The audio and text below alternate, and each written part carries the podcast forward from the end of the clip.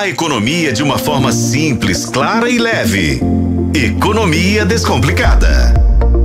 Com a editora adjunta de atualidades e de economia de O Tempo, Cíntia Oliveira. Tudo bem, Cíntia? Tudo jóia. Oi, Adriana. Oi, Luciano. Seja bem-vinda de volta. Valeu, sim. E oi para os ouvintes. Pois é, o Luciano, quando entrou de férias, ele já acompanhava a crise da 1, 2, 3 milhas? Já, já, já, acompanhava, já, acompanhava. Perdeu alguns capítulos tempo. aí, é. mas pegou uma parte da Porque novela. Porque tem tanto tempo tem, que ele tá de férias que eu não sei se ele pegou essa crise. é, pegou a crise da URB? Sim. Né?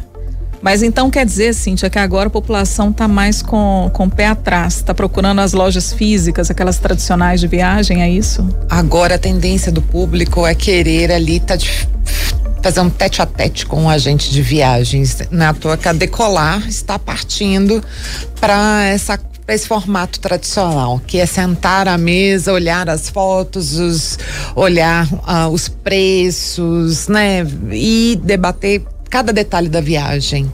Que é aquela coisa que você só consegue fazer ali sentadinho com a gente mesmo, né? Tem muita gente que ainda que usa WhatsApp, outras formas, mas nada como esse contato ali de pertinho, né? Na hora de contratar uma viagem. A Decolar está sentindo isso, não é à toa que ela está postando em 62 lojas, né? Ela está mudando o jeito dela de trabalhar, porque ela é muito forte na internet. Mas o uh, que acontece? Essa crise da URB e essa crise uh, agora da 1, 2, 3 milhas faz com que as pessoas olhem com mais carinho para essa outra forma. E vou falar para vocês o que que pega. Quando a gente adquire uma coisa tão cara quanto uma viagem, né? O que, que você quer? Você quer ter a segurança de que nada vai dar errado. Como é que você tem essa segurança? Você chega para o agente de viagem e fala assim: Eu quero o seu celular.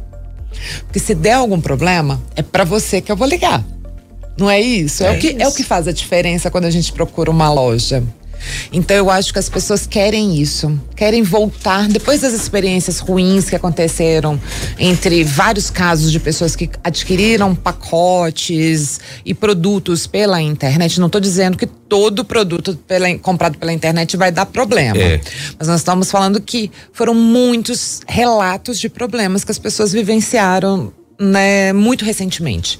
Então agora elas querem o tradicional. É. Chegar e vamos conversar que, que tem de mais barato, o que, que tem de mais caro, qual que é o roteiro, o que mais que você pode me oferecer, tem desconto. É isso que as pessoas querem. É, eu acho que esse ponto é fundamental, né, Cíntia? Não é demonizar aquilo que é feito pela internet ou as vendas que são feitas de forma online, mas esse universo também, ele abre um leque muito grande para aventureiro que a gente está acompanhando aí, ou, ou por essa, por esse volume de negociação, e aí acaba caindo naquilo que a gente já comentou aqui, de muitas vezes falta de planejamento do negócio, enfim.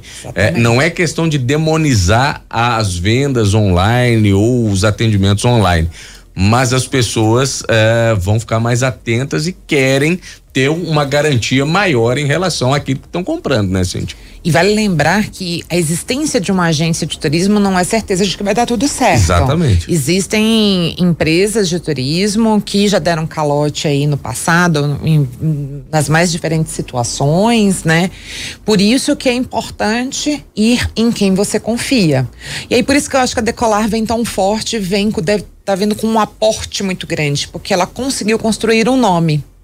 Na partir do momento que você constrói um nome, fica muito mais. Você tem que confiar, né? É. Gente, é, contratar um serviço de turismo é confiar, especialmente quando é internacional.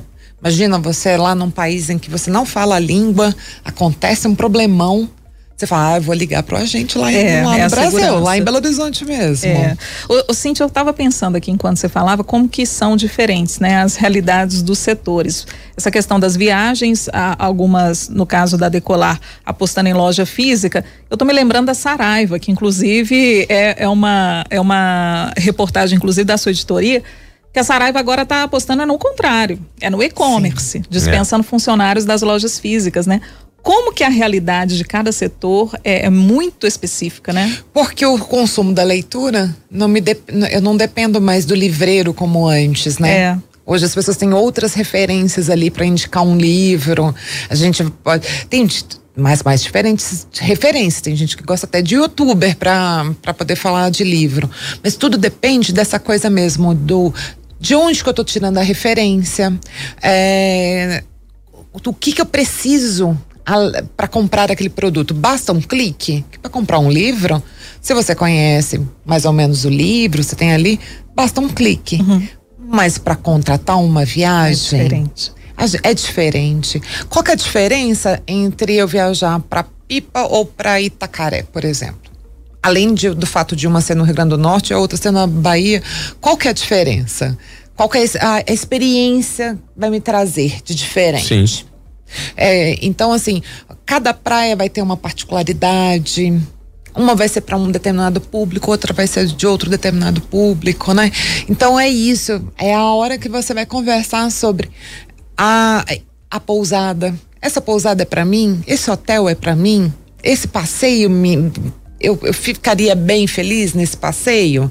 Às vezes acontece eles te oferecerem passeios para uma semana inteira e você fala assim: ah, não, mas esse aqui eu acho que eu não quero, não. Quero passar o dia inteiro na praia sem fazer nada. É isso. Você quer fazer uma coisa personalizada. É isso. Cíntia, obrigada, viu, por hoje. Obrigada, Adriana. Um abraço para você, para os ouvintes e para o Luciano. Valeu, Cíntia.